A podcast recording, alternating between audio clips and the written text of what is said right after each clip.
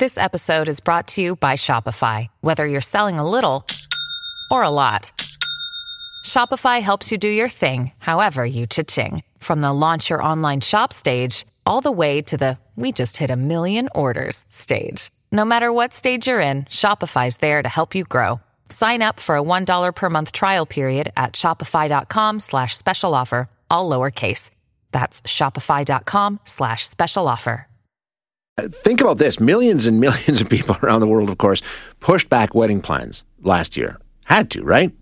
And uh, into this year, as the pandemic raged on, the possibilities became more and more restrictive. Capacity limits, no gatherings of any kind in many places, travel restrictions as well, you name it. But now that we're entering this summer and a lot of those things are going away, and fingers crossed, they'll stay away, uh, many of those delayed weddings are now back on the front burner. So, what's it like planning a wedding during the first few months? Where it is possible. And uh, what about cost? What's going on there? Let's get some insight into what's happening. We're going to chat now with Sheldon Fingler, who is a uh, with Infinite Event Services. Sheldon, thank you for joining us this morning. Appreciate it. My pleasure, Shay. I'm happy to be here. I imagine, first of all, you must be in a pretty good frame of mind now that you can at least start planning events once again, right? Well, yeah, definitely, we've never felt better than we do now. After 16 months of chaos and the unknown, we're so happy to be able to be back working and helping people bring joy to their lives. That's what it's all about. Yeah, exactly. And, and I mean, this delay has just been a nightmare. So, how, like, just what kind of a backlog are we looking at right now? How many people have sort of just had to pause what they were planning to do in 2020. And now that we're into 2021 and things are starting to loosen up, how much catching up is there to do out there? Well, catching up is actually the understatement of the year. You know, um, all the people that were planning their weddings in 2020 moved them to 2021. All the people that were planning their weddings in 2021 are moving ahead with them. And then there's those people that were planning further ahead that are now rushing just to get them in now because they don't know what the future holds. So where we were from zero to a million miles yeah. an hour. It's just overnight click. They turned it on, and now it's out of control. So we're just doing everything we can, uh, trying to keep up. Yeah, I, I mean.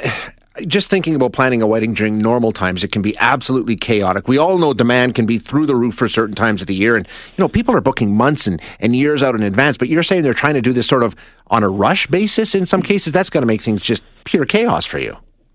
Oh, absolutely. We've got people that are calling to book their entire event with two weeks' notice. They're planning, they're booking tents, oh tables, chairs, decor, absolutely everything, and trying to throw it together because they're not sure what the next step is, or they're just sick and tired of waiting. We have so many people that were on hold for so long that they just said enough's enough. Yeah, they're going and they're moving yeah. ahead, no matter what.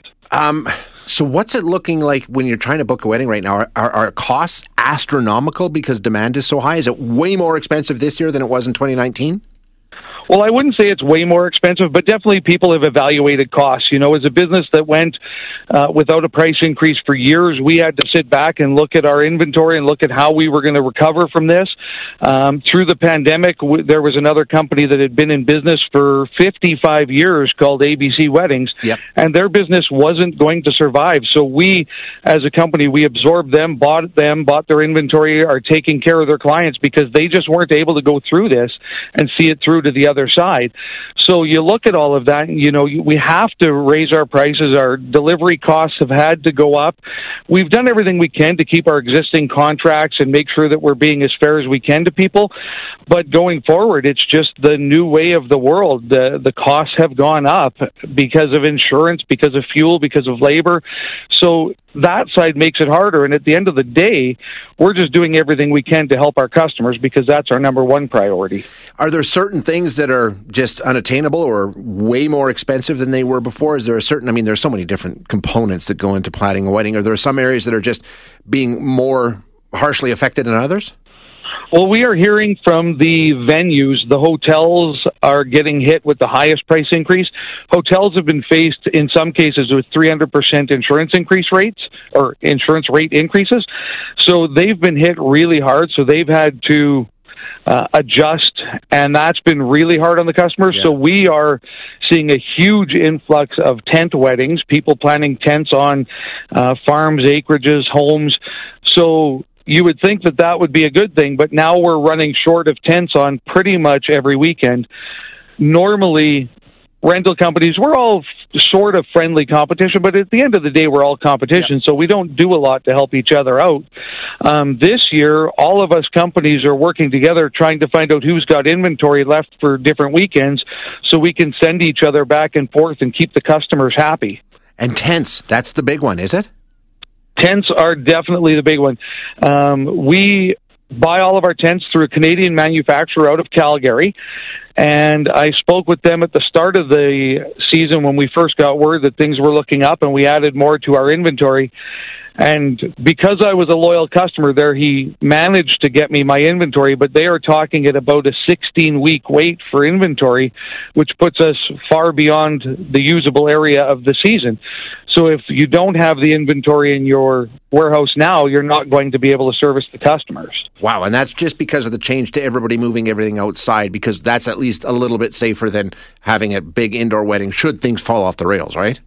Absolutely. And, and there is, you know, some peace of mind that people are able to go ahead with it in some regards, no matter what. They've right. got their acreage, they've got their place, they don't have to worry. Even if restrictions come, they can lower their count, but they can still go ahead. Whereas if they booked it at a hotel, yeah. the hotel may have to close completely and not be able to honor the booking. Whereas going to their tent, they can do it regardless.